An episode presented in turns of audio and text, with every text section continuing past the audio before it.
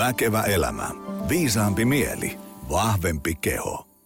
Arvoisa väkevän elämän ystävä, tervetuloa jälleen uuden viikoittaisen lähetyksen pariin. Meillä on tänään tosi mielenkiintoinen teema, eli me puhutaan siitä, että miten ää, geenit, perimä ynnä muu sellainen vaikuttaa siihen, että mihin suuntaan meidän paino menee, ylöspäin vai alaspäin, ja ollaanko me alttiita yhdelle asialle vai toiselle. Itsekin usein viittaan että perimä sitä ja perimä tätä, mutta sitten jos oikeasti miettii, niin enhän mä siitä teemasta ihan kauhean syvällisesti tajua. Ja, ja, ja tota, kuitenkin sillä on vaikutusta meidän hyvinvointiin ja sen takia pyysin tänne mökkiin ää, vieraaksi itse viisaampia kertoon teemasta lisää. Ähm, Meillä on muuten tänään siinä mielessä poikkeuksellisen historiallinen lähetys. Meillä on ensimmäistä kertaa Väkevä elämä podcastilla on sponsori. Ja, ja tota, ää, meillä on tämmöinen niin vanha kunnon kaupallinen yhteistyö. Tässä kävi nimittäin sillä että ää, mä sain kuuntelijalahjana tämmöiset Jabran Elite Active 75T langattomat tämmöiset nappikuulokkeet ja heitin ne ohimennen päähän tuosta hyllyn perältä ja voin sanoa käsisydämellä, sanoisin saman ilman kaupallista yhteistyötäkin, ylivoimaisesti paras äänenlaatu, mitä on ikinä kuullut tämmöisissä nappikuulokkeissa. Ja nämä on, jos en ihan väärin, on laskenut vissiin kuudennet nappikuulokkeet, mitkä mulla on. Niin kovat, että pistin saman tien viestiä, että hei mä haluan mun työkaverillekin tämmöiset samanlaiset, aivan ylivoimaisen parhaat. 6 kautta 5. Ja sitten mikä parasta, ää, teen itse aika paljon töitä kahviloissa ja milloin missäkin junassa ja, ja tota, etähommissa, niin näillä saa täysin hiljennettyä sen, mitä ympäröivässä maailmassa tapahtuu. Varsinkin auttaa kotona, kun siellä kuusivuotias poika ää, laittaa kotia remonttiin ja, ja, ja pelailee sisällä salibändiä, niin, niin, niin saa sen kaiken taustamelun pois ja saa keskittyä duuniin. Ja sitten me mennään päivän teemaan. Ja tänään on semmoinen teema, mistä mä en itse ymmärrä juuri mitään. Ja, ja mä oon aika varma, että myöskään sää et tiedä hirveästi. Ähm, eli tota, me puhutaan tänään semmoisesta kuin ö, geenien, perimän ja, ja, ja muun tällaisen vaikutus äh, esimerkiksi ylipainoon tai siihen, että kuinka helppo on pysyä fitissä, äh, kuinka hankalaa se on äh, ja niin edespäin. Ja tota, totta kai tästä teemastahan tulee paljon juteltu, että perimä vaikuttaa sitä ja tätä, mutta sitten jos ihan oikeasti rupeaa sitä oman ymmärryksen pintaa rapsutteleen sormella, että paljonko mulla oikeasti on tästä ymmärrystä, niin tota, ää, aika hiljasta on. Ja sen takia mä turvauduin hyvään keinoon ja, ja pyysin tota, mökkiin vieraaksi itseeni jälleen kerran huomattavasti viisaampia ää, ää, vaikuttajia. Tiina Jääskeläinen, tervetuloa. Kiitos, kiitos. Hei, tota, mulla on tässä hirveän pitkä menu. Me puhutaan siis niinku, äh, lihavuusgeeneistä, onko niitä, miten ne vaikuttaa, äh, mitä voi tehdä, äh, riippumatta siitä, mikä oma perimä on, mikä merkitys on liikunnalla, äh, syömisellä, palautumisella, muulla tällaisella. Ja tota, suoliston mikrobiomiastakin koetaan vähän rapsutella ja niin edespäin. Äh, tota, kerron kuulijoille, ähm, lyhyesti. Kuka sä oot? Mitä sä teet? Ja, ja kun, kun tuossa al, alun perin puhuttiin, niin kun äh, sä meet aamulla töihin, niin mitä sä teet? Mistä sä tulet? Mikä koulutus ja niin edespäin? Joo, no välillä tuntuu, että mä en enää osaa itsekään itseäni määritellä, että olen liikaa kiinnostunut kaikesta, mutta tota, ehkä mä nyt jo, jollakin tasolla, jos määrittelisin itseni, niin olen taustaltani ravitsemustieteilijä, kliininen semmoinen valmistunut laillistetuksi ravitsemusterapeutiksi aikoja sitten. Ja sitten aika pian sen jälkeen sitten lähtenyt tutkimuksen maailmaan ja nimenomaan näiden lihavuusgeenien maailmaan ensin. Ja siinä vierähtikin sitten tovi ja sitten tota, oman raskauden myötä sitten kiinnostuin, kiinnostuin sitten raskauteen liittyvistä asioista ja geeneistä sielläkin ja sitten mä sen jälkeen vähän sitten on tätä genreä muuttanut, että on nykyään sitten sellaisessa tutkimusryhmässä kuin raskaus ja geenit. Ja en, en niin paljon päivittää enää pengon näitä lihavuusgeenejä, mutta, tota, mutta en ole niitä täysin unohtanut ja seuraan kyllä aktiivisesti ja ehkä tässä lähitulevaisuudessa nyt taas teen vähän comebackiakin niiden pariin. Mutta mitä teen aamuisin töissä muuta kuin juon kahvia litratolkulla, niin, tota, niin opetan tällä hetkellä tuolla Viikin kampuksella tulevia elintarviketieteiden maistereita ja ohjaa opinnäytetöitä ja sitten tosiaan tutkin. Tutkimus on tuolla Meilahdessa siellä raskaus- ja geenit ryhmässä.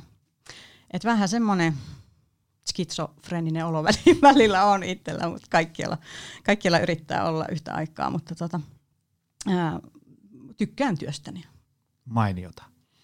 Tota, mennään tähän syvemmälle päivän teemaan. Tota, ähm, miten tämmöistä, niin usein puhutaan, että joku on tutkija, tekee geenitutkimusta ja niin edespäin. Sitten äh, kun itse aina välillä eri teemoista ähm, kiinnostuneena, niin rupeaa oikeasti lukeen tutkimuksia, niin huomaa, että se on aika niin kuin monitahosta puuhaa, tai silleen, niin kuin, että siinä pitää ihan oikeasti raapia päätä, että sä tajuat, mitä tässä on tehty ja mitä tässä sanotaan ja niin edespäin. On aina helppo viitata, että no meillä on se tutkimus sitä ja tätä, mutta sitten kun niihin rupeaa syvemmin porautuu, niin se on aika hankalaa hommaa, tota, ainakin tämmöiselle tavalliselle kuolevaiselle ymmärtää. Mutta tota, miten tämmöistä geenitutkimusta tehdään? Ja sitten jatkokysymys, ää, minkälaisia johtopäätöksiä me voidaan vetää ylipäätään ikään kuin, niin kuin geenitutkimuksesta?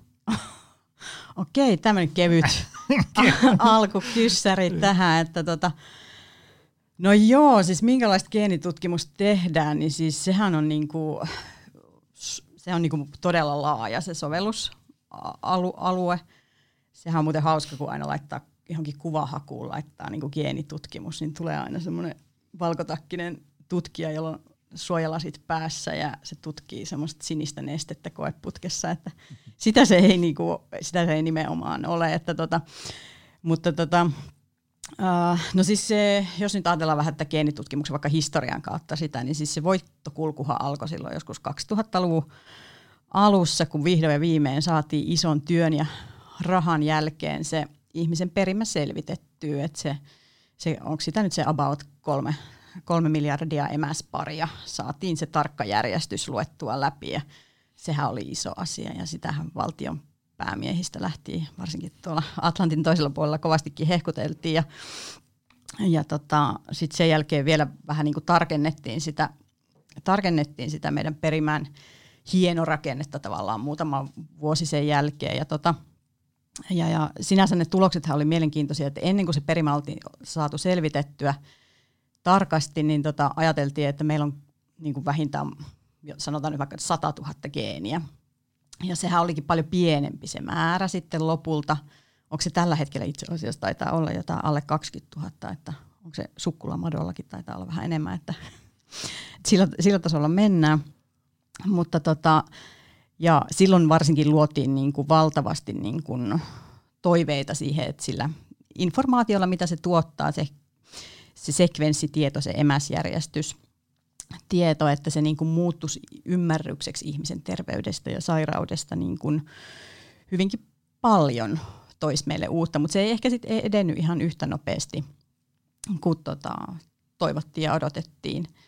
Mutta mitä sitten tällä hetkellä, no mä esimerkiksi mä itse, kun sitä voidaan niin sitä perimään nyt sitten, meillä on se sekvenssi tiedossa ja meillä on ne väestö, väestöjen hienorakenteet selvillä myös, niin sitä voidaan sitä perimää niin haravoida tavallaan niin tiuhalla tai sitten vähän tiheällä tai harvemmalla kammalla. Ja, tota, ja totta kai sitten niin kun paljon tutkitaan sairauksia ja miten jotkut geenit, meillähän esimerkiksi Suomessa on paljon sellaisia sairauksia, jossa jo yhden sen emäksen muutos voi aiheuttaa vakavankin sairauden ja semmoinen tutkimus vaatii aika niin kuin mm, tiiviillä kammalla sitä perimäharavointia.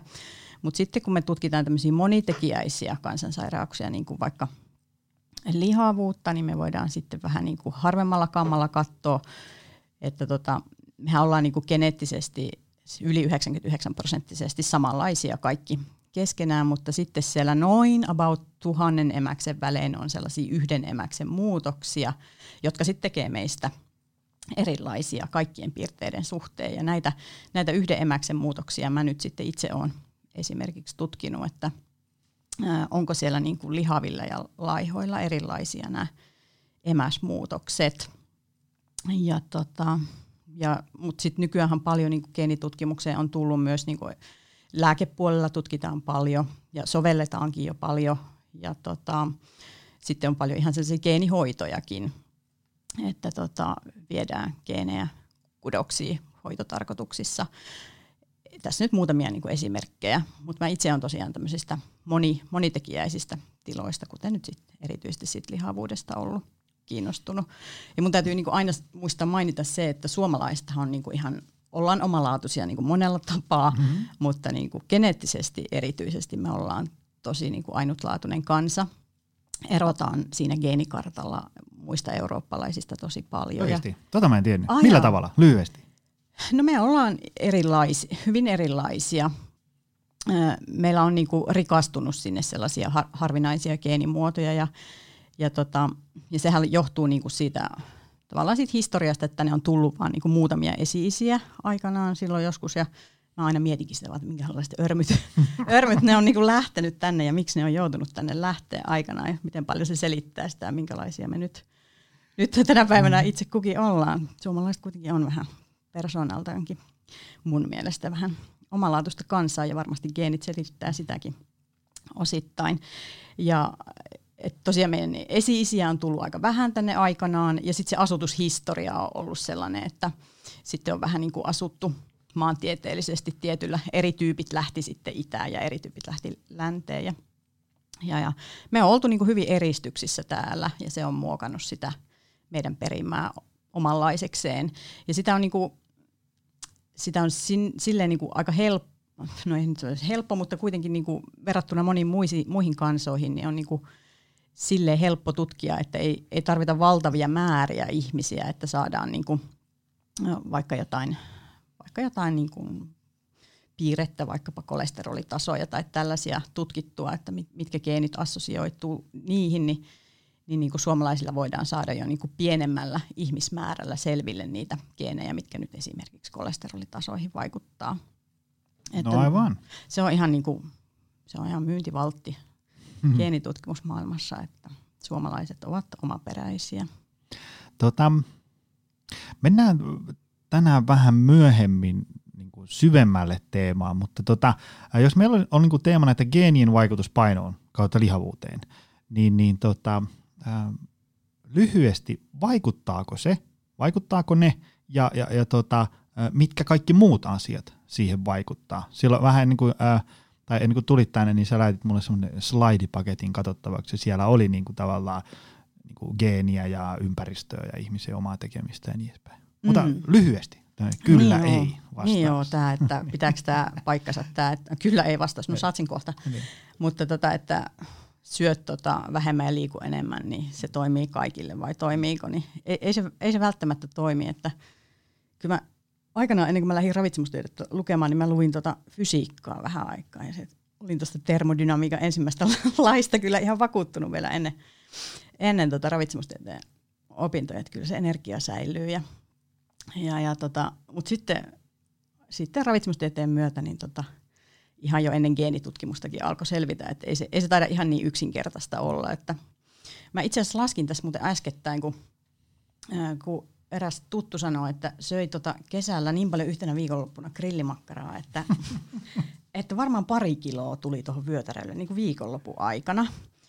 Sitten mä niin kuin ihan mielenkiinnosta rupesin laskea, että mitä se niin tarkoittaisi. Että jos pari kiloa, niin me tiedetään, että siis rasvakudos yksi kilo, se on about semmoinen 7000 kilokaloria. Et siihen olisi semmoinen 14 000 kilokaloria siirtynyt sit siihen vyötärölle viikonlopun aikana. Ja Arvoppa muuten paljon se olisi, riippuen nyt vähän mitä makkaraa on syönyt, mutta no. about paljon se olisi makkarana. En osaa yhtään sanoa. 50. Et, 50 makkaraa? Joo, että jos sen tavallaan niin söisi ylimääräisenä energiana. Aivan. Mutta sä voit lähteä kokeilemaan. Te, teepä tuommoinen niin ylisyöttökoe itsellesi joku viikonloppu, niin tuskin se siirtyy suoraan kaksi kiloa tuohon rasvana tuohon tohon, tota, vyötärölle. Ja tällaisia ylisyöttökokeita on itse asiassa tehty paljonkin. Että esimerkiksi muistan sellaisen opiskelijoille Jenkeissä tehdyn kokeen, missä tota kahdeksan viikon ajan opiskeli, olisiko ollut parikymmentä opiske, tervettä opiskelijaa, sai tuhat kilokaloria, eli semmoisen about semmoisen Fatserin suklaalevyn verran päivittää ylimääräistä energiaa. Ja sitten kahdeksan viikon ajan seurattiin sitä painon kehitystä. Ja täytyy nyt sanoa, että siinä tutkimuksessa vähän se elintapojen kontrollointi ei ollut mitään täydellistä enää, ei asunut missään laboratorio-olosuhteessa, mutta tota, se painon kehitys oli niin kuin hyvin erilaista. Kaikilla niin kuin lähti alkuun, muutamat eka viikot lähti niin kuin to, ihan niin kuin reippaasti nousuun, tai no reippaasti reippaasti, mutta se käyrä oli niin kuin samanlaisella kulmakertoimella. Mutta sitten se lähti niin kuin osalla se tasottu täysin, että näytti, että painolle ei enää tapahdu mitään, ja osalla se vaan niin kuin jatko about eksponentiaalisesti kasvuaan. Ja se niin kuin hyvin kertoo musta, että, että varmasti meillä niin kuin jotain, jotain tota eroja on, ja tota, siinä vä- ennen kuin se sitten siirtyy, se oli se grillimakkara tai mikä tahansa tuohon vyötärölle, niin siinä on niin kuin valtava niin aineenvaihdunna, aineenvaihdunnallinen viidakko. Ja miten me sitten tota, niin kuin siinä itse kukin pärjätään, niin siinä on eroja, jotka varmasti osittain johtuu niin kuin eroista eh, meidän perimässä. Et jos me niin kuin oppikirjoja luetaan ja riippuu vähän mitä kirjoja lukee, niin eh, se on niin kuin selvää, että lihavuus on periytyvää. Ja sanotaan yleensä tällaisia prosenttilukuja heitetään kuin, että niin kuin meidän niin kuin painoindeksin vaihtelusta noin 40-70 prosenttia selittyy perimällä. Ja tota, se on niin kuin varmaa, että yksittäisten geenien, tällaisten yleisten, mikä meidän kansakuntaakin, niin kuin, eikö tällä hetkellä about kaksi kolmasosaa meistä on vähintään mm. ylipainoisia, niin mikä meitä niin kuin lihottaa, niin se on niin kuin koko paketti, se on ympäristö ja se on monet geenit. Et yksittäiset tällaiset yleiselle lihavuudelle altistavat geenit, niin, niin se, se yksittäisen geenin vaikutus on aika pieni. Voidaan kohta puhua tarkemmin siitä, mikä mun lempigeeni on ja mikä meitä yleisesti eniten lihottaa. Mutta, tota, mutta se on niin kuin monitekijäinen tila ja, tota, ja ympäristön merkitys on erittäin tärkeä. Itse asiassa mä voisin tässä kertoa, kun mä just törmäsin sellaisen norjalaiseen tutkimukseen, ne oli siinä oli ihan hyvä, hyvä yritys niin kuin yri, erottaa ympäristöä ja geenejä. Se on niin hirveän vaikeahan se on niin tutkia joko ympäristön tai pelkkien geenien merkitystä tässä lihavuudessa. Niin norjalaiset oli tehnyt tota, silleen mielenkiintoisen tutkimuksen, kun niillä oli tota, iso aineisto jostain sieltä pohjois alueelta, missä niillä oli tota, siinä oli alun perin tutkittu jotain ihan muuta kuin lihavuutta, mutta ne oli tota 60-luvulta asti tähän päivään niin kuin seurannut muistaakseni jopa 100 000 norjalaista. Ja tota, ne oli pystynyt sitten jossain vaiheessa määrittämään sitä niiden perimääkin ja ne oli tota, mm, muistaakseni tutkinut about sataa tämmöiselle yleiselle lihavuudelle altistavaa geeniä ja tehnyt niistä sellaisen summamuuttujan. Ja sitten käytti referenssinä semmoista 35-vuotiaista norjalaista keskimittaista jantteria – ja sitten pystyi katsoa, että jos tämä jantteri oli per, perinnyt niin kuin erityisesti lihavuudelle alttiivat muodo, alttiita muotoja paljon, ehkä jopa ne kaikki sata, ja sitten verranneet sellaiseen, joka, jolla näitä lihavuudelle altistavia muotoja ei ollut, niin silloin 60-luvulla se, se, tota, se perimältään altiskaveri, niin se oli painavampi kuin ne, ne kaltaisensa, mutta se oli vain muutaman kilon. Ja nyt kun ne teki sit samat analyysit ihan niin kuin viime vuosina, niin tota, se ero oli 14 kiloa.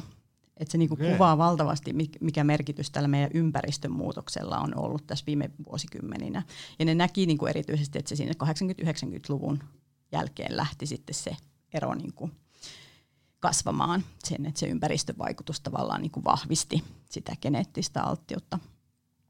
Eli riippuu niin kuin aika monesta? Se riippuu tosi monesta asiasta ja se on niin kuin, puhutaan, puhutaan niin kuin geenien ja ympäristöyhdysvaikutus on oikein se mm. virallinen termi.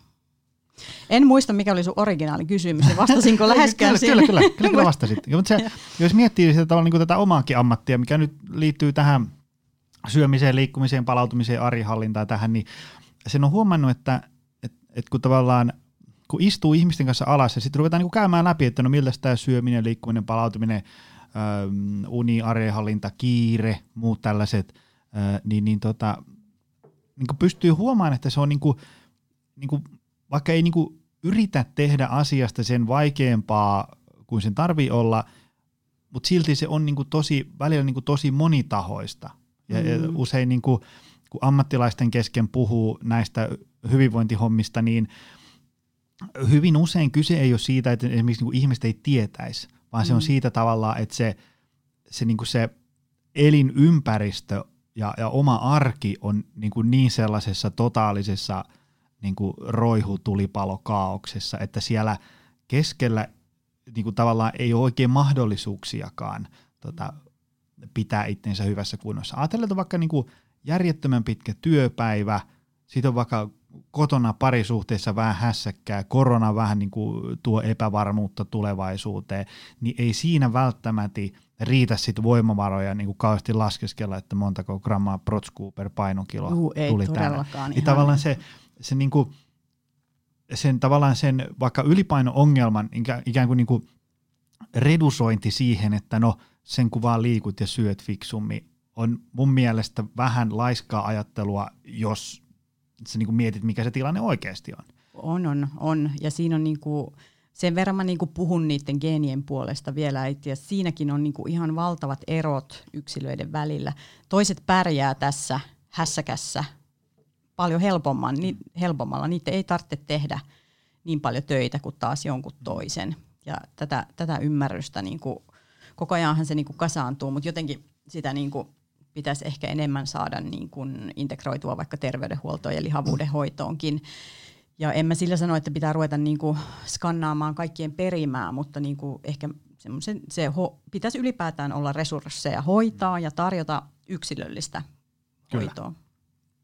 No hei, tässä um, luentokalvossa paketissa, minkä sä lähetit, niin oli tämmöinen lause, että sata lihavuusgeeniä löydetty. Kerro näistä vähän lisää. Ah. Ei välttämättä, ei, ei syväluotaa, vaan katsausta jokaiseen, Jokaisen. vaan, vaan mit, mitä nämä niin kuin on? No nyt täytyy sanoa, että on tainnut olla pari vuotta vanha tämä setti, minkä on sulle toimittanut, sillä tota, nyt mennään jo huomattavasti korkeammissa lukemissa. Okei. Että joo, nyt pikkasen riippuu niin kuin mitä artikkelet lukee tai keneltä lihavuustutkijalta kysyy, mutta kyllä varmaan tällä hetkellä ollaan niin kuin erään laskutavan mukaan jossain about tuhannessa Oho. li- lihavuudelle altistavassa geenissä jo, että tota, vähän riippuu siitä nyt, mitä sillä, miten se lihavuus mitataan ja mitä sillä tarkoitetaan, että on, on geenejä, jotka niinku yhdistyy painoindeksiin, sit kehon koostumukseen, vyötäröympärrykseen, ihopoimujen summaan ja niin poispäin. Mutta kun nämä kaikki summataan, niin kyllä me varmaan ollaan niinku tota, lähellä sitä tuhatta jo. Mutta nyt jos sä muistat, että mä sanoin, että niinku se meidän painoindeksin vaihtelusta niinku periytyvyys on semmoinen, voidaan sanoa, että niinku 40-70 prosenttia selittyy sillä.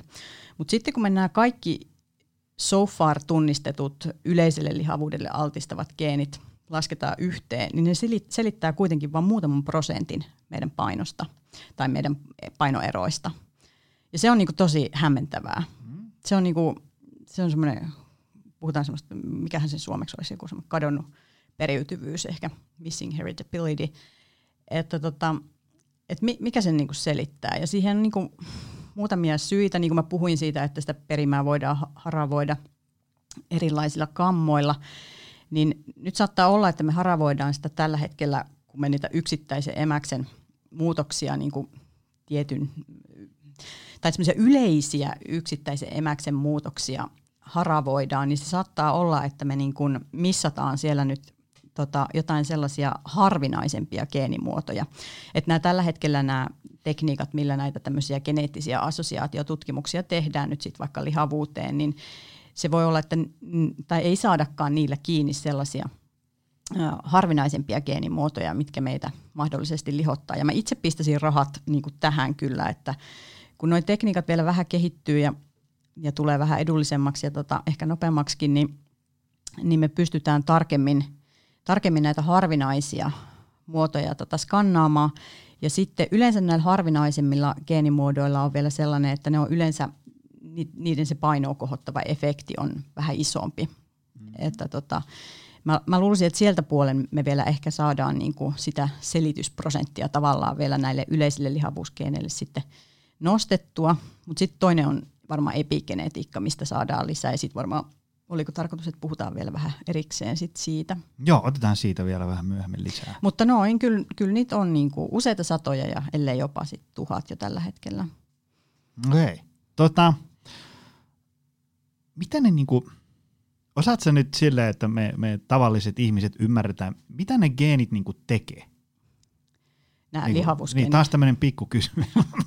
Siitä oli, niinku, että et mä syön, mä liikun, mä nukun, elän tätä mun arkea, stressaan, lento, rentoudun, käyn töissä, leikin pojan kanssa, elän tätä mun elämääni, niin mitä ne geenit niinku tekee tuolla mun sisällä? Mhm. Niinku, jos puhutaan nyt vain tästä niinku ylipainosta. Joo. No tässä ollaan nyt niinku ihan asia ytimessä. niin. ytimessä ja tota, että siis totta kai niin kuin, okei, meillä on nyt se joku tuhat lihavuudelle, oli se lihavuuden määritelmä mikä tahansa, niin lihavuudelle altistavaa geeni, geeniä niin kuin löydetty, niin kyllähän se niin kuin perimmäinen tarkoitus olisi totta kai selvittää, että niin kuin mikä se bi- biologinen mekanismi siellä on, mm. että tota, m- miten nämä geenit sitten kantajiaan lihottaa ja sitä kautta ehkä päästä sitten kehittämään vaikka parempia hoitomuotoja ja vaikka lääkkeitä. Ja, tota, ja tota, näistä tuhannesta, niin uskaltaisinko mä sanoa, että su, suurinta osaa ei tiedetä. Mm. Sitä mekanismia ei niinku tiedetä ja siltä osin varmaan vielä niinku biologia-oppikirjoja tullaan kirjoittaa uusiksi vielä pitkän aikaa.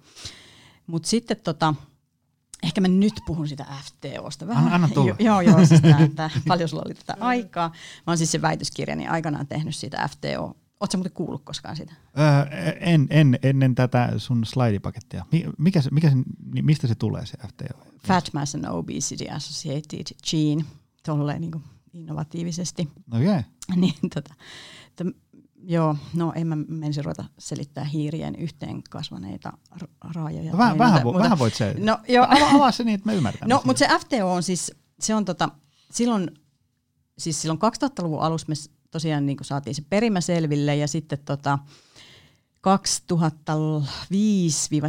välillä alkoi tulla näitä genomin, koko genomin kattavia tällaisia assosiaatiotutkimuksia, kvasseista puhutaan.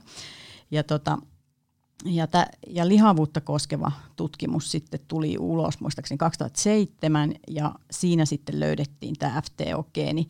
Ja se meni vielä silleen, että siinä skannattiin niin kuin tyypin 2 diabeteksen geenejä siinä, siinä tutkimuksessa ja sitten ne analyysit korjattiin aina niin kuin painoindeksille. Et siellä löytyi niin kuin signaaleja ja sitten sit kun ne korjattiin niin kuin painoindeksille, niin ne aina hävisi. Mm. Silleen niin kuin päästiin kiinni siihen, että okei, täällä taitaa nyt joku geeni olla, joka selittää painoa. Ja tota, se on silleen, niin ja sitten löytyy tämä FTO-geeni. Ja tota, se on silleen niin kuin, kyllä ihan hieno, hieno että se, sen jälkeen ei ole niin kuin näitä yleisiä lihavuusgeenejä löytynyt, jotka kantajia enemmän lihottaisi. Että nyt jos on perinyt kaksi, kun me peritään aina yksi muoto äidiltä ja yksi isältä, ja jos on perinyt kaksi haitallista muotoa, niin on vähän reilu kolme kiloa lihavampi kuin sit sellainen, jolla ei näitä haitallisia muotoja ole ollenkaan. Et se ei niinku mitenkään kohtalokkaan ylipainosta meistä kenestäkään niinku tee, mutta tota, mut kuitenkin, että se, se on tota, jo kuitenkin tämmöiseksi yleiseksi monitekijäisessä taudissa tai tilassa niin on ihan mielenkiintoinen löydös. Ja se on, se on näihin asti, päiviin asti tosiaan säilyttänyt sen sijansa. Ja, tota, ja sitä, sen mekanismeista ei tiedetty silloin aluksilla 2007 niin kuin mitään, että mitä tämä niin kuin tekee, mutta sitten, sitten me on niin kuin saatu selville, ja ensin oli aika johtavakin niin kuin ajatus se, että se, tota, se havaittiin, että se ilmentyy aivoissa tietyllä niin kuin, erityisesti hypotalamuksen alueella, että, ja siten sitten niin kuin voidaan, tai on näytettykin, että sillä on niin kuin merkitystä syömisen säätelyssä. Ää, mutta, tota, mutta sitten myöhemmin on tullut niin kuin paljon, paljon muitakin potentiaalisia mekanismeja, että, että tota, nyt esim. ihan viime aikoina on saatu niin kuin sellaisia viitteitä, että se vaikuttaa, se FTO-geeni vaikuttaakin sitten johonkin siihen vieressä olevan geenin toimintaan. Ja ihan uusin teoria taitaa olla, en ole nyt kyllä ihan elänyt tuolla tämän geenin kirjallisuudessa, mutta tota, että se vaikuttaisi niin kuin rasvakudoksen aineenvaihduntaan, mikä olisi totta kai ihan niin kuin loogistakin. Ja siellä ennen kaikkea sitten niin kuin rasvakudoksen potentiaaliin tuottaa lämpöä. Eli se estäisi rasvasoluja muuttumasta tämmöisiksi ruskeiksi, rasvasolu, ras, ruskeaksi rasvaksi. Ja tota, et osa näistä niinku yhteyksistä on ihan niinku loogisia sitten, kun niille lopulta niinku se selitys löytyy ja osittain jopa tälle ennalta arvattaviakin. Mutta sitten tota, siellä on niinku paljon, paljon sellaista ihan, ihan uusia ehdokas, ehdokasgeeniä niinku lihavuuden mekanismeille. Että ihan tosiaan sellaisia, mistä ei tiedetä juuri niinku mitään, että mikä niiden rooli on, mutta tota, sitten siellä on jotain niin kuin mun mielestä tosi mielenkiintoisia, että jotkut näistä lihavuusgeeneistä näyttäisi ilmentyvän myös aivojen sellaisilla alueilla, jotka on esimerkiksi yhteydessä muistiin tai oppimiseen. Se on musta tosi mielenkiintoista. Mitä johtopäätöksiä tästä voidaan tehdä? No ei mitään, jos... niin, tai siis niin kuin, mitä se Siitä muisti ja oppiminen vai ne. tästä koko niin kuin hässäkästä? No, vaikka sekä että. No toi muisti ja oppiminen on kyllä, se on siis varmaan niinku hyvin niinku al, alussaan sen mm. tutkimuksen. Mm. Sitten mä en oikein uskalla vielä vetää mitään johtopäätöksiä. Et sitä kirjallisuutta kyllä jään seuraamaan tosi mielenkiinnolla. Mutta tota, et siis niin kun, siellä on paljon, paljon tuntematonta ja taas me niin palataan näiden mekanismien osalta siihen, kun mä puhuin siitä aineenvaihdunnan viidakosta ja niistä grillimakkaroista, niin se, tämä vaan niin tuo lisää todisteita tavallaan sille, miten erilaisia me mm. ollaan. Et sulla ne grillimakkarat ei siirry minnekään, kun mulla ne taas voi olla, että ne helpommin jysähtää sitten jonnekin. Et siis se vaan tuo tavallaan lisää evidenssiä siihen, miten erilaisia mm. me niin kuin biologialtamme olemme. Tota, vitsi kun mä kuulin, mä menin ihan solvuun, kuuntelin niin innoissani. Tota, äh, mitäs hei kun tässä sun slaidipaketissa oli, oli myös näistä tota, tämmöisistä niin kuin kaksoistutkimuksista, niin tehdään niin kuin kaksosilla tutkimusta. Ähm, mitä näistä voi niin kuin vetää johtopäätöksiä? Mä kuuntelin ähm, äh, Sam Harrisin semmoista podcastia, millä, missä oli tota, sen otsikko oli niin kuin, ähm, äh, tota, Nature of Human Nature. Eli tavallaan se, että miten niin kuin perimä aika vahvasti tekee meistä ihmisistä ähm, sitä, mitä me sitten tullaan olemaan. Ja, ja, ja tota, siinä, siinä puhuttiin tosi paljon äh, näistä kaksosilla tehtävistä niin kuin tutkimuksista ja, ja tarkasteluista, ja mä vaikutuin siitä tosi paljon, mutta sitten heti joku somealgoritmi varmaan piti huolen, että mun feedissä oli heti seuraavana päivänä jotain niin kuin tavallaan kritiikkiä myös näitä tämmöisiä kaksoistutkimuksia mm-hmm. kohtaan. Mutta mitä me niin kuin voidaan tämmöisistä, niin kuin, kun syntyy kaksoset, niin mitä me voidaan niin kuin niistä päätellä, esimerkiksi vaikka niin kuin lihavuuden. Suhteen. Niin. Joo.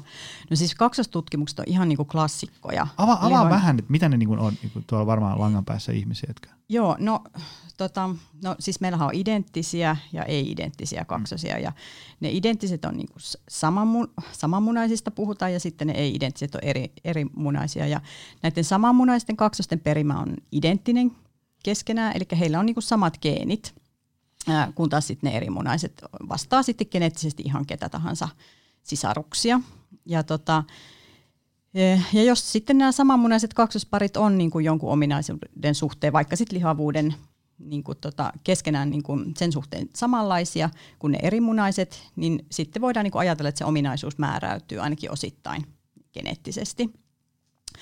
Ja, tota, ja, ja, tota, ja tosiaan lihavuudessa on käytetty paljon – paljon kaksosia ja just se, mitä mä puhuin, että se meidän PMI-vaihtelusta, se 40-70 prosenttia selittyy geeneille, niin se, se pitkälti tulee kaksostutkimuksesta. Se tulee myös adoptiotutkimuksista ja perhetutkimuksista, mutta hyvin pitkälti kaksostutkimuksista. Ja, tota, ja, ja suomalaistahan on kunnostautunut kyllä paljon, että Suomessa on tutkittu muun muassa sellaisia kaksospareja, joissa tota, näillä identtisillä kaksosilla se joilla paino niin kuin eroaa, sehän on ihan äärimmäisen harvinaista, mm-hmm. että niillä se, se paino kyllä muistuttaa hyvin pitkälti toisiaan läpi elämän, mutta sitten Suomessa on niin kuin etsitty sellaisia kaksospareja, identtisiä kaksospareja, joilla se paino eroaa ja yritetty selvittää, että mikä sitten aiheuttaa siellä sen. Siis se on niin kuin kaksoset on niin kuin hyvä malli sille, että niillä on niin kuin sama perimä ja sitten ne ainakin siihen varhaiseen aikuisuuteen myöhäiseen nuoruuteen asti jakaa sen saman ympäristönkin. Mutta sitten jos niiden ne paino, painokäyrät lähtee eriämään, eriämään niin sitten se on tosi mielenkiintoista, että mikä sen, sen sitten aiheuttaa. Ja, ja mä en ole siis kaksostutkija, että tota, ehkä, ehkä en ole oikea ihminen niitä enempää kommentoimaan, mutta, mutta siis näyttäisi siltä, että niinku liikunnalla on tosi iso merkitys sitten näilläkin, näissäkin kaksostutkimuksissa ollut, että ne, jotka on niinku pysynyt liikunnallisesti aktiivisena, läpi elämän tai sitten sen niin kuin kotoa pois muuttamisen jälkeenkin, niin heillä, heillä, heillä sitten se paino on pysynyt paremmin hallussa kuin sitten niillä, joilla, joilla tota, se paino on lähtenyt nousee. Jos siis katsotaan näitä tällaisia identtisiä, joilla se paino on myöhemmin eronnut toisistaan se on kyllä se on hyvä, hyvä tota malli ja paljon on tehty semmoisia ylisyöttökokeita taas. Nämä on ihan mun lempareita nämä ylisyöttökokeet, kuten huomaat. Siis se on niin kuin ihmisten käsketään syömään. Niin, no niin kuin mä sanoin niistä opiskelijoista, niin, mitkä niin. söi sen jonkun tuhat kilokaloria kahdeksan viikon ajan, niin siis tot, tämä varmaan menee kyllä 90-luvun puolelle, kun semmoinen Bouchard-herra teki Jenkeissä semmoisia identtisillä kaksosilla semmoisia klassi, klassisia ylisyöttökokeita, jossa se tota, Siis se taisi olla jopa sadan päivän ylisyöttökoe, että niin kuin ylimääränä, ylimääräisenä energiana annettiin taas se tuhat kilokaloria. Se taisi olla kyllä silleen, että ne söi kuusi päivää viikossa, että yhtenä päivänä sitten sai niinku syödä vähän vähemmän. ja mutta kuitenkin sata päivää, siis eihän niin. tuommoiselle saisi enää eettisesti niin. toimikunnasta lupaa tänä niin. päivänä. Ja, tota, ja sitten taas seurattiin sitä painonmuutosta ja siinä niin kuin nähtiin, että ne ja se painonmuutos oli paljon, niin kuin sa, oli paljon samankaltaisempi niillä identtisillä kaksospareilla. Ja, ja nyt on tehty sit myös tällaisia laihdutuskokeita, ja, näyt, ja siinäkin taas ne korreloi ne painolaskut keskenään näiden parien, par, parien välillä. Et se niin kuin osoittaa sen, että se on, lihavuus on periytyvää hyvin no niin. Tota, möhitään nyt vähän sitä epigenetiikkaa tässä, noin, niin kuin, mikä sen rooli tässä on. Eli, eli tota, puhutaan siis siitä, että kun meillä on tämä perimä, niin sitten mitenkä niin ympäristö vaikuttaa siihen. Ä, täälläkin oli täällä luentokalvoissa se, se tota, ä, hyvä vanha muistilause, tai ainakin slogani, mä en tiedä pitääkö se paikkansa, mutta se, että niin kuin, geenit ikään kuin lataa pyssyn ja ympäristö vetää liipasimesta. Mm. Ää, tota, en ole itse keksinyt. niin mä, mä, mietin, tota, mä mietin sitä, äm, mikä sen epigenetiikan rooli on? Onko se niinku, että tavallaan niinku, perimällä ei ole niin hirveästi väliä, koska ympäristö vaikuttaa, vai onko se niinku, että kyllä perimä sitten gyllää ja ympäristö vähän vaan sotkee sitä touhua? Ei siis kyllä ne on, niinku, ne on tosi niinku, tiukka liitto mm. keskenään. Ja, ja, tota, ja tota, kyllä toi, niinku toi epigenetiikka varmaan tulee tarjoamaan vielä niinku lisää tietoa siitä, että miten ne keskustelee keskenään. Et meillähän on näitä klassisia, klassisia tota, tutkimuksia. Avaa he muuten mm. vielä, äh, mitä siis on epigenetiikka? Miten se niinku, tavallaan tämä joku geeni ekspressio, mikä se, mä käytän nyt taas termejä, joita mä en oikeasti ymmärrä. Mutta. Joo, joo, ihan vapaasti. niin to, No mitä, siis, siis se, ne meidän, se genomi ja ne geenit on tavallaan vähän niin kuin kovalevy, mm. ja sitten se, niin kuin, se epigenomi on niin kuin softa. Ei, olisiko se hyvä? Joo, ihan hyvä vertaus. Eli siis niinku... Se on niinku siinä päällä, että se niinku tavallaan päättää, että mitä geenejä avataan ja suljetaan luettavaksi. Eli onko ne, ne, ne, ne jotkut geenit ikään kuin vähän niin kuin uinumassa ja ympäristö sitten niinku herättää? Joo, ne? kyllä, ja siellä on semmoisia paljon erilaisia metylaatio esimerkiksi yksi sellainen mekanismi, millä niitä sitten joko avataan tai suljetaan.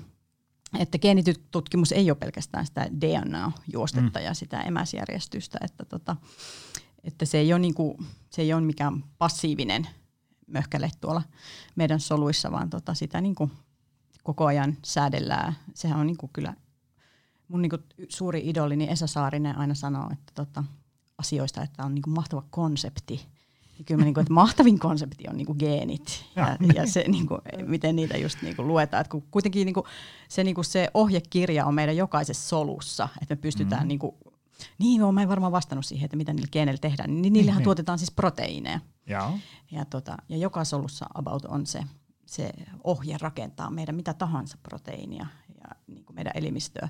Ja, mutta sitten niitä luetaan tarpeen mukaan, että eihän niin kuin, luuston soluissa on ihan eri tarpeet kuin vaikka lihaksen soluissa ja sitten siellä niinku luetaan niitä sen tarpeen mukaan. Mutta, toi, mutta epi, epigenetiikka on varmasti kyllä semmoinen mekanismi, mikä sitten tota, mitä niin kuin paljon ympäristötekijät muokkaa. Ja tosiaan yksi ihan klassikko, mitä mä usein kerron esimerkkinä siitä, on se Hollannin nälkätalvi.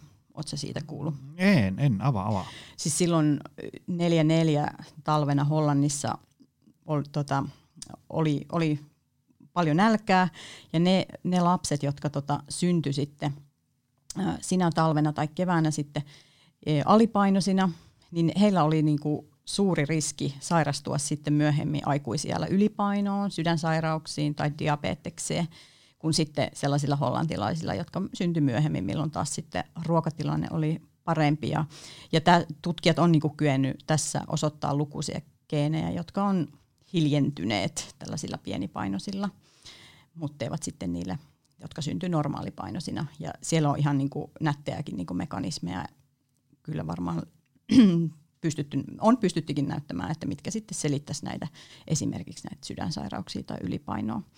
Ja tupakoinnilla esimerkiksi on toinen semmoinen klassinen esimerkki, millä näihin epigeneettisiin merkkeihin voidaan vaikuttaa. No, mitä siitä lyhyesti? No lyhyesti vaan, että ei kannata tupakoida. se on, se on hyvä, hyvä tiivistys. Pannaan se muistiin. Joo, eri, eri, ainakaan raskauden aikana, eikä kyllä mielellään muulloinkaan.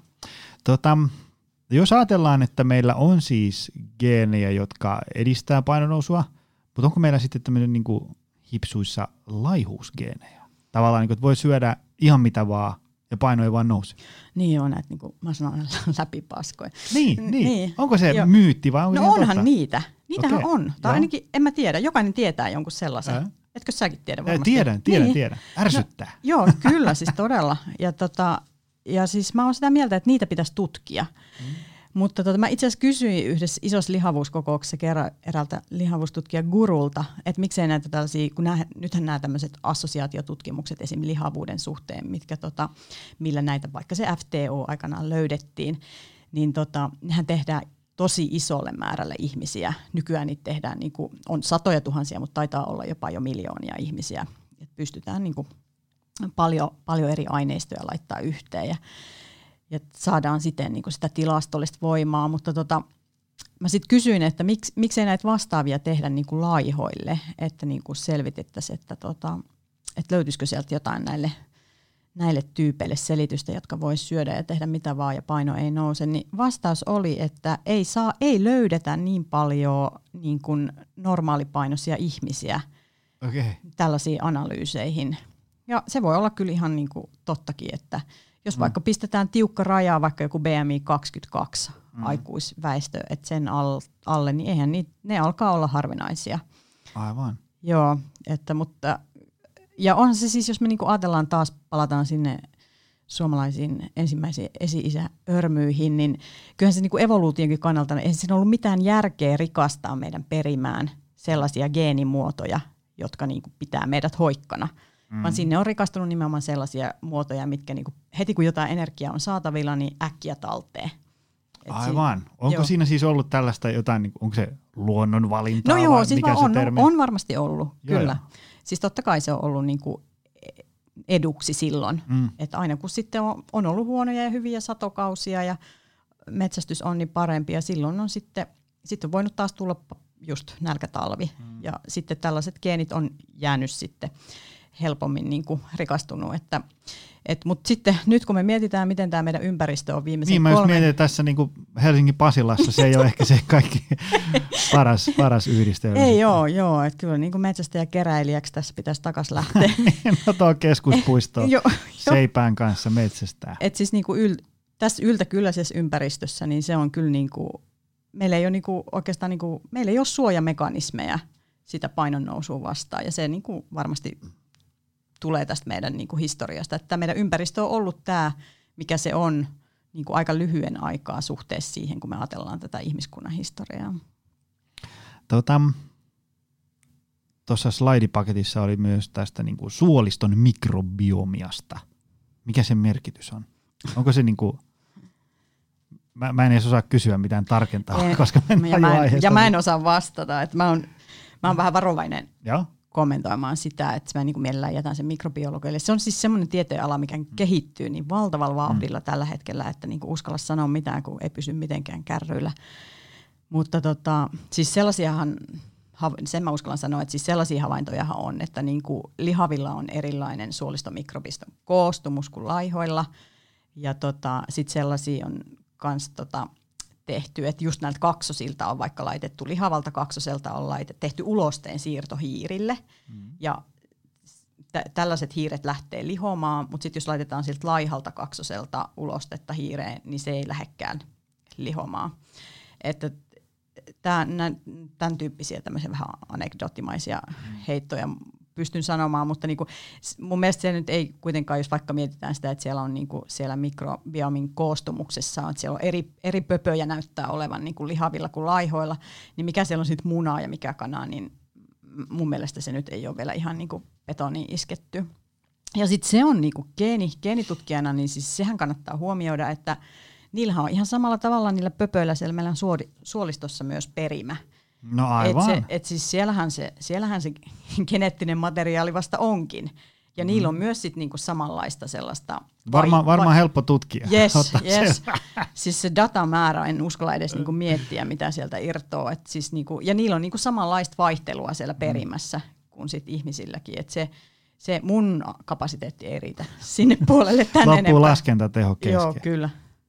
Hei tota, no sitten otetaan tämä tää niinku, äh, ainakin mua kaikkein eniten kiinnostava äh, teema on se, että nyt jos tässä tavallaan niin kuin maalataan kuvaa siitä, että aika paljon näillä perimällä ja, ja geeneillä on niin kuin vaikutusta äh, painonnousuun ja niin edespäin, äh, mutta tota, miten paljon sitten on ikään kuin, niin kuin omalla tekemisellä vaikutusta, koska siinähän voi tulla ihmiselle vähän semmoinen avuto olo, että jos ajattelee, mm. että no mulla on nyt tullut vähän huonot lähtökortit, sit on tämä ympäristö, sit on tämä äh, niin kuin, tavallaan mun omat elintavat, ja sitten voi tulla semmoinen, että no onko näillä mun omilla valinnoilla nyt sitten, niinku, onko ne ihan vaan huminaa tuulessa, että mä oon tässä tämmöinen niinku, mä vaan seuraan, joudun seuraamaan vierestä, kun mun paino kehittyy suuntaan Just ja toiseen. Vai, vai, niin kuin, Game over. Niin, niin. Joo.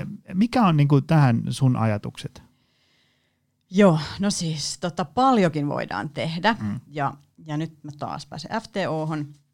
Et silloin kun tämä löydettiin, tää, siis niinku, mulla oli varmaan siinä sun slaidipaketissakin oli se, tota, se jäätävä, jäätävä tota, eräs suomalaisen lehden artikkeli silloin, kun se FTO-geeni löydettiin, missä niinku, oli aika raflaava otsikko si- siihen tyyliin just viitaten, että niinku, nyt ei voi tehdä mitään. Että tämmöinen FTO-geeni on löytynyt ja ne, ketkä on lihavia, niin ne on lihavia ja that's it. Ja, tota, ja ensinnäkin se oli jo siinä mielessä vähän niinku mielenkiintoinen, että tota, tosiaan se on niinku kolme kiloa se ero, että ei se, ei se kyllä niinku, se ei ole kenenkään kohtalo. Mutta siis kuten sanoin, niin näitä on niinku myöhemmin löydetty paljon lisää, näitä yleisiä lihavuusgeenejä, ja se todellakin se paino on ihan konkreettinen kiloina e, vaikutuspainoon voi olla niin kuin, ainakin niin kuin useita painoindeksiyksikköjä. Et kyllä mä, mä niin kuin uskaltaisin sanoa, että se voi olla jopa niin kuin kymmenisenkin kiloa. Että tota, se, se voi olla todella ihan merkittävä. Mutta sitten kun tämä FTO-geeni tosiaan tuli, niin tota, ää, mua alkoi heti niin kuin ensimmäisenä kiinnostaa se, että okei, no miten sitten just tämä, että toimiiko elintavat ihan samalla tavalla näille, jotka kantaa sitä FTO-geenin haitallista muotoa, ja tota, vai onko se niinku sit silleen, että niihin ei teho sit mikään. Ja, tota, ja me pystyttiin sitten osoittaa sellaisessa tut, isossa tutkimuksessa, että ihan samalla tavalla elintavat toimii tämän FTO-geenin suhteen.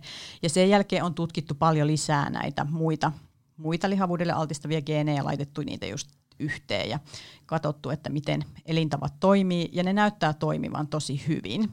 Eli yleensä, jos vaikka painon pudotusta ajatellaan, niin se on lähes kyllä identtinen se painon laskukäyrä sit sellaisilla, jotka on geneettisesti alttiita, kuin sellaisilla, jotka ei ole. Että, mutta tota, mutta sitten se näyttää, sit näyttää toisaalta myös siltä, että jos niin kun just elää tässä Pasilassa, Pasilassa se ostoskeskuksen vieressä, no nyt ollaan kuitenkin salilla, että silleen niin positiivista, mutta tota, että jos se ympäristö on hyvin epäedullinen, niin edullinen niin kuin liikunnan ja ravitsemuksen suhteen, niin kuin se nyt meille kaikille käytännössä tällä hetkellä on, niin se on niin kuin poikkeuksellisen niin kuin, äh, epäsuotuisa niille, joilla on runsaasti niitä lihavuudelle altistavia muotoja.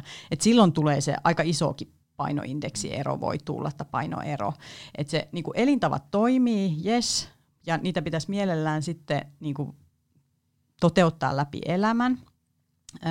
Ja, mutta sitten jos niin tilanne on vähän enemmän retuperällä, niin se voi olla hyvinkin iso se ero. Mutta siis paljon on tutkimusta siitä, että elintavat toimii, liikuntaakin on tutkittu paljon. Ja tota, ja sä tietenkin oot myös unesta varmaan tosi kiinnostunut. Mm, että kerro lisää. no ei, siis mä rupesin itse, nyt kun mietittiin näitä jutun aiheita, niin tota, mä rupesin siinä vaiheessa vaan itse katsoa, että aivan, että onko näitä tosiaan katsottu niin kuin suhteessa uneen, näitä lihavuusgeenejä. Ja ei vielä mun mielestä ei ihan niin kuin valtavasti ole sitä, sitä pengottu, mutta se näyttäisi vähän siltä, että se on vähän semmoinen U-käyrän muotoinen, että vähän niin kuin kaiken muunkin niin kuin suhteen se uni on, että ei passaisi nukkua liikaa eikä liian vähän. Että tota, et sitten taas, jos niin kuin nukkuu joko liian vähän tai liian paljon, niin jos on geneettisesti lisäksi lihavuudelle altis, niin sitten se taas voi niin kuin vähän niin kuin vahvistaa sitä geenien lihottavaa vaikutusta. Et niin kuin näiden perinnöllisesti lihavuudelle alttiiden henkilöiden tulisi niin kuin erityisellä huolella pitää huolta elintavoistaan. Mutta sitä, että kannattaako meidän nyt ruveta esimerkiksi sitten niin kuin määrittämään ihmisten perimää, niin se onkin ihan toinen kysymys. Millä tavalla se on toinen kysymys? No, että joskus on heitetty vaikka sellaista, että pitäisikö vaikka sitten syntyessä jo mm. määrittää, vaikka nyt lihavuuden suhteen, kun nyt tosiaan vaikka niinku niiden tu, about tuhannen lihavuusgeenin suhteen, niin pitäisikö sitten jo siinä vaiheessa sitten kertoa yksilölle, että oletko erityisen altis vai etkö ole. No siihen, siihen liittyy sitten paljon kyllä niin kuin eettisiä kysymyksiä ja, ja eikä vähiten siksi, että se ennustearvo on vielä aika pieni. Mm. Että, että tota, nyt paljon johtuen monestakin asiasta, mutta niin sitä on nyt ihan viime aikoinakin paljonkin laskettu ja ei se nyt ihan kolikoheittoon ole verrattavissa, mutta niin kuin melkein. Että niin kuin se ehkä korostaa paljon sitä ympäristön roolia tässä lihavuudessa, mutta, tota, mutta mietin nyt, jos sä sun lapselle kerrottaisiin syntyessä, että sä oot joko oot tai et oo, niin miten se vaikuttaa sun käyttäytymiseen? Hei, tämä on muuten semmoinen asia, mitä mä oon itse miettinyt tosi paljon, sitä, että niinku, että haluaisiko sitä tietää. Mm. Jos ajatellaan vaikka, että niinku, otetaan niinku muusta yhteydestä, jos ajatellaan, että mun poika vaikka rakastaa urheilua tosi paljon, jalkapallo, jääkö, kaikki se niinku vetää renkaalla mm. volttia kaiket päivät himassa, niin sitten mikä hyöty siitä olisi, että jos saataisiin joku tämmöinen, että sä oot muuten niinku perimältä sulla on niinku tosi huonot lahjat urheiluun, että susta ei voi niinku mm. tulla koskaan oikein niinku kauhean huippua. Niin kannattaako Olis, lähteä edes niin, yrittää? Niin, niin, mikä sen arvo olisi, No sitten aina välillä, kun mä tätä haastan tuolla sosiaalisessa mediassa, että haluaisitko tietää, niin sittenhän ihmiset usein sanoo, että totta kai, sitten mä katson, osaisin valita vaan oikean lajin. No menisikö se ihan oikeasti niin? Vai halu, niin tavallaan, niin kuin, että jos sä niin kuin rakastat hiihtämistä ja sitten sä tiedätkö, niin kuin, äh, tykkäät niin kuin, tavallaan tehdä vähän voimaharjoittelua, että se pertsa kulkee paremmin ja niin edespäin, niin haluaisitko sä tietää, että – tavallaan... Sun laji onkin sitten joku... Niin, sun... niin painonnosto tai joku, niin. tiedätkö, sille, niin kuin, että, että haluaisiko sitä oikeasti mm. tietää, että mulla on ihan surkeat lähtökohdat. Joo, si- sitä haluaisit, voi jokainen niin, miettiä. Vai haluaisitko sä mieluummin tavallaan olla tietämättä ja sitten vaan niin kuin painaa Tehdä menee. mistä tykkäät. Niin, niin, no niin. joo, kyllä mä, siis mähän olen esim. itseltäni määrittänyt en yhtään mitään, koska äh. parempaakin tekemistä ja, ja, ja täytyy vaan yrittää, koska sen tietää, että niinku elintavo, elintavat toimii, oli se mm. perimä mikä tahansa ja Siis kyllä se, kyllä se varmasti niin kuin ah, voisi aiheuttaa jopa ahdistusta mm, mm. mun mielestä, että ja ylimääräistä stressiä, että jos nyt vaikka kerrottaisiin, että on erityisen mm. paljon tällaisia lihavuudelle altistavia muotoja. Että tota, tämä ei ole niinku ongelmaton ja tämä vaatii varmasti paljon keskustelua, eikä varmaan olla ihan, ihan tänä päivänä siinä, että tällaista ruvettaisiin tekemään. Mutta siis geenitestejähän meillä paljon on, mm. markkinoilla. Kuka tahansa voi sylkästä putkea ja lähettää. Niin. Ja, Onko sulla niistä muuten mielipidettä? No, Paitsi se, mitä sä no, äsken vertasit vaan, melkein. Voit vaan kuvitella, onko mielipide. Siis näihin tällaisiin kuluttajille suunnatuista geenitesteistä, niin öö, no, olen sitä mieltä, että kannattaa olla tosi varovainen mm. ja niin kuin suhtautua varauksella niihin tuloksiin. Että esimerkiksi mä oon itse yrittänyt just lihavuuden suhteen saada näiltä testien tarjoajilta – selvitettyä, että ylipäätään moneenko eri geenimuotoon se lihavuuden ää, määritys perustuu. Että he antaa sieltä, onko se sitten joku riskisuhde tai, tai joku, onko sinulla kohonnut riski vai ei ja mitenkä paljon. Niin, niin voi olla, että jotkut testien, tai suurin osa testien tarjoajista ei edes kerro moneenko geeniin se. Se voi olla ihan hyvin yksi geeni, mihin mm. se perustuu se tulos. Ja, ja tota, ja meillä on paljon, se on hyvin hataralla pohjalla muutenkin, että, että voi esim. tulla geenitestin tuloksena suositus, että tyydyttynyt rasva on sinulle erityisen haitallista. Ja, ja tota, sitten kun alkaa penkoa sitä tarkemmin, niin sitten se perustuu johonkin yhteen tutkimustulokseen, jossa oli saatu vain poikkileikkausasetelmasta tämmöinen tulos, että tällä tietyllä genotyypillä tämä rasva näyttäisi olevan erityisen haitallinen. Et se, on niinku, se, se on niin hankala kapitteli niin kuin saada siitä sitä kokonaiskuvaa nyt vaikka lihavuudesta, että se, se just niin kuin vaatii niin kuin valtavan määrän niiden geenien tutkimista ja sitten siltikään me ei ihan vielä tiedetä edes, että mitä kaikkia geenejä meidän pitäisi tutkia ja sitten vielä pitäisi osata huomioida se elintapojen kanssa se yhdysvaikutus. Niin ei, ei, kuulostaa vähän sanotaan haulikolla ampumiselta. Että joo, kyllä se niin kuin, niinku kuluttajatestit on, on sitä, että en tiedä uskallanko nyt lähteä tästä kotiin, mutta tuota, kävelee joku lähtee perään. Mutta tuota, en itse laittaisi siihen rahojani kyllä. Joo. Tota, mieluummin laittaa salikorttia ja kasviksi. No totta kai. Hei, tota, jos me vedetään tähän nyt loppuun vielä vähän summausta. Eli, eli tota, mä tähän menuun kirjoitin, mikä on perussyy lihavuuteen, mutta ehkä se voisi olla parempi, että mitkä on perussyitä lihavuuteen. Eli jos nyt, äm, mitkä on niitä, niinku, niitä asioita, mitkä merkkaa kaikkein eniten? Oh. Mm. Viititkö tiivistää no pari minuuttia? no se on se kokonaisuus ja ne. jokainen yksilö on oma kokonaisuutensa. Mm. Et se, olemme, se on niin perimän ja ympäristö, y- yhteisvaikutus ja se, mitä se ympäristö pitää sisällään, niin se on, niin kuin, se on meillä kaikilla erilainen. Mutta tota, sen mä niin kuin kyllä uskallan niin kuin sanoa, että se alttius lihoamiseen meidän ihmisten välillä niin kuin vaihtelee paljon ja on perimän säätelemää. Ja, ja tosiaan yksittäisillä geeneillä on aika pieni, pieni vaikutus, mutta sitten, sitten jos niitä on paljon paljon sattunut tota, perimään niitä haitallisia muotoja, niin se voi olla jo ihan merkittävä se ero. Ja, ja, ja tosiaan tällä hetkellä se tunnetuista näistä yleisistä lihavuusgeeneistä, niin se FTO on se, se eniten kantajia lihottava.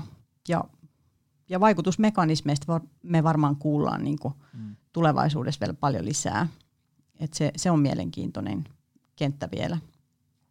Tota, no entä sitten, miten, miten tota, miten ei liho? Miten pysyy niin kuin, äm, terveen painosena ja, ja hyvässä fitissä ja, ja niin edespäin? Paitsi... Joo, siinä oli, mulla oli siinä, minkä mä laitoin sulle se ilmeisesti pari vuotta vanhan slaidipaketti, niin mulla oli siinä lopussa ne, miten et liho vinkit. Oliko se, oliko se Ää, näin? Joo, joo, ainakin tätä. joo, siis tota, yhteen esitykseen pyydettiin kevyesti tälleen, niin kuin, että kerää koko tutkimusnäyttö et sen suhteen, miten et lihoisi niin, tota, niin mä sitten keräsin ja kävin mm-hmm. ne kaikki läpi. Että tota, mä voin vaikka näitä tästä luetella nyt kaikkien koko kansa iloksit vielä. Että, no lue. Joo, pitäisi pitäis suosia niin kuin ravitsemussuositusten mukaista ruokailua. Ja, ja kuitenkin about sit syödä sen verran, kun kuluttaa, että pitäisi kuitenkin jonkunlainen balanssi siinä olla. Ateriarytmi on tärkeä, siitä pitää pitää huolta. Liikuntaa pitää suosia, erityisesti hyötyliikuntaa. Istua pitäisi ylipäätään tosi vähän. Sitten ei pitäisi olla niitä lihavuusgeenien haitallisia muotoja, että vanhemmat on pikkasen hankala valita, mutta, tota, mutta jos sille nyt joskus pystyy vielä jotain, ehkä kun aika on meistä jättänyt, niin tekemäänkin jotain, niin mikä jottei. Sitten ei pitäisi yrittää edes laihduttaa, Ää, se ei ole ihmiselle hyväksi. Sitten pitäisi olla korkea koulutettu, pitäisi olla nuori mies, tai vanhakin saa olla, mutta ei missään nimessä keski-ikäinen nainen. Mikä tämä muuten, mikä tässä on tämä no, juttu?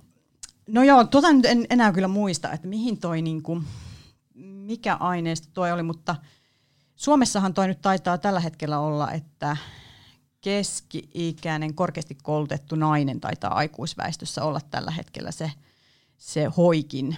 Niin tota, se pitäisi olla nyt kyllä sitten ehkä, pitä, että pitäisi olla keski-ikäinen koulutettu nainen, korjataan se sen verran. Sitten siviilisäädynkin mä vissiin kaivoin sieltä, että pitäisi olla naimaton. Niin, että menee käsi kädessä, kun on sinkku, niin on fitissä. Niin, ehkä se, joo, mutta mm. ei nyt kenenkään kannata varmaan erota. se, se ei ole välttämättä se kaikkein paras laihdutusvinkki. Ei, mutta, ei. Näin. Joo, sitten tulee taas se uni, että pitäisi just nukkua silleen niin kuin riittävästi, mutta ei liikaa eikä liian vähän. Ja sitten jenkit on tutkinut paljon sitä ympäristöä ja sieltä jotain kaivoin heille nyt sitten, että pitäisi asua mahdollisimman kaukana supermarketeista ja pikaruokapaikoista. Ja sitten pitäisi vielä siellä suolistossakin olla se oikeanlainen mikrobiomi. Mutta tota, Helppo setti. on. Helppo kokonaisuus. Joo, kyllä. Toi, tota, mutta se mulle tuli muuten mieleen tuossa, unohdin sanoa jossain vaiheessa, että, että se, vaikka nyt tänään ollaan keskitytty vaan tähän niin kuin, niin kuin painonpudotukseen ja painonhallintaan ja tähän, niin, niin onhan sillä, että liikkuu ja syö fiksusti ja palautuu riittävästi, niin paljon muitakin terveysvaikutuksia on, on. kuin vain se, että Juuri mihin näin. paino menee. Juuri ja se on näin. ehkä se on hyvä muistaa, varsinkin silloin, kun jos ajatellaan, että, että vaikka aloittaa jonkun painonpudotusprojektin, mm. niin, niin tota, vaikkei siinä välttämättä niin kuin heti ekalla kahdella viikolla tai jossain kohtaa paino kauheasti heilu mihinkään, niin kyllä se silti edistä terveyttä Kyllä, ja sydän- ja verisuoniterveyttä niin, ja niin, niin. lukuisia muita terveysvaikutuksia. Joo, joo. joo, se vähän unohtuu aina joo, tässä, se on, se, on, se on sellainen äm, kuitenkin tärkeä sellainen pointti, koska hyvin usein tämä keskustelu pyörii. Painokeskeinen, niin, niin, joo. Niin, ja sitten on hu- kiinnittänyt huomioon siihen, että, että monella saattaa mennä se keskustelu siihen, että no joo, okei, jos mä alan niin tekemään tuommoisia safkoja, niin putooksit mun paino. Mm, no, mitäs toi treenijuttu, laihduks mä sillä? Tavallaan, Aivan. niin kuin, tavallaan niin kuin kaiken onnistumisen mittari tulee siitä, että putoako paino. Aivan, Ja joo. vaikka se ähm, painon pudotus olisikin jossain tilanteessa hyvä asia, niin silti on kuitenkin hyvä muistaa, että siellä tapahtuu paljon muutakin Kyllä, hyvää just kuin näin. Vain, vain, että paino menee johonkin suuntaan. Kyllä, olet oikeassa. Hei, tota, tämä oli tässä. Tämä oli aivan mielettömän hyvä. Kiitos, yes. että tota, ää, sain sut tänne.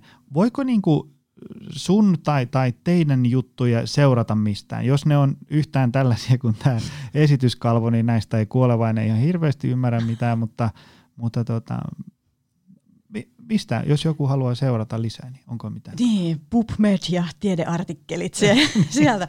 Ei, oma Twitterissä nimellä Flow Tiina ja mä oon kyllä siellä ihan niin kuin, mä oon sekä yksityishenkilönä että mm. tiedeihmisenä, mutta mä, mä, en, mä en pysty enää niitä erottaa, katon, niin mun on pakko vaan sillä mennä. Flow Tiina on siellä, jos haluaa. Mä, kyllä, jos lihavuusgeenien suhteen aina jotain niin kuin, hyvin niin kuin, uh, hyvin uutta tulee, niin mä kyllä sit siellä raportoin. Mutta raportoin myös paljon muutakin, että vastuu siirtyy sitten lukijalle. Hyvä. Hei, kiitos miljoonasti. Kiitos, tästä. oli Tämä kiva. oli aivan hirvittävän hyvä.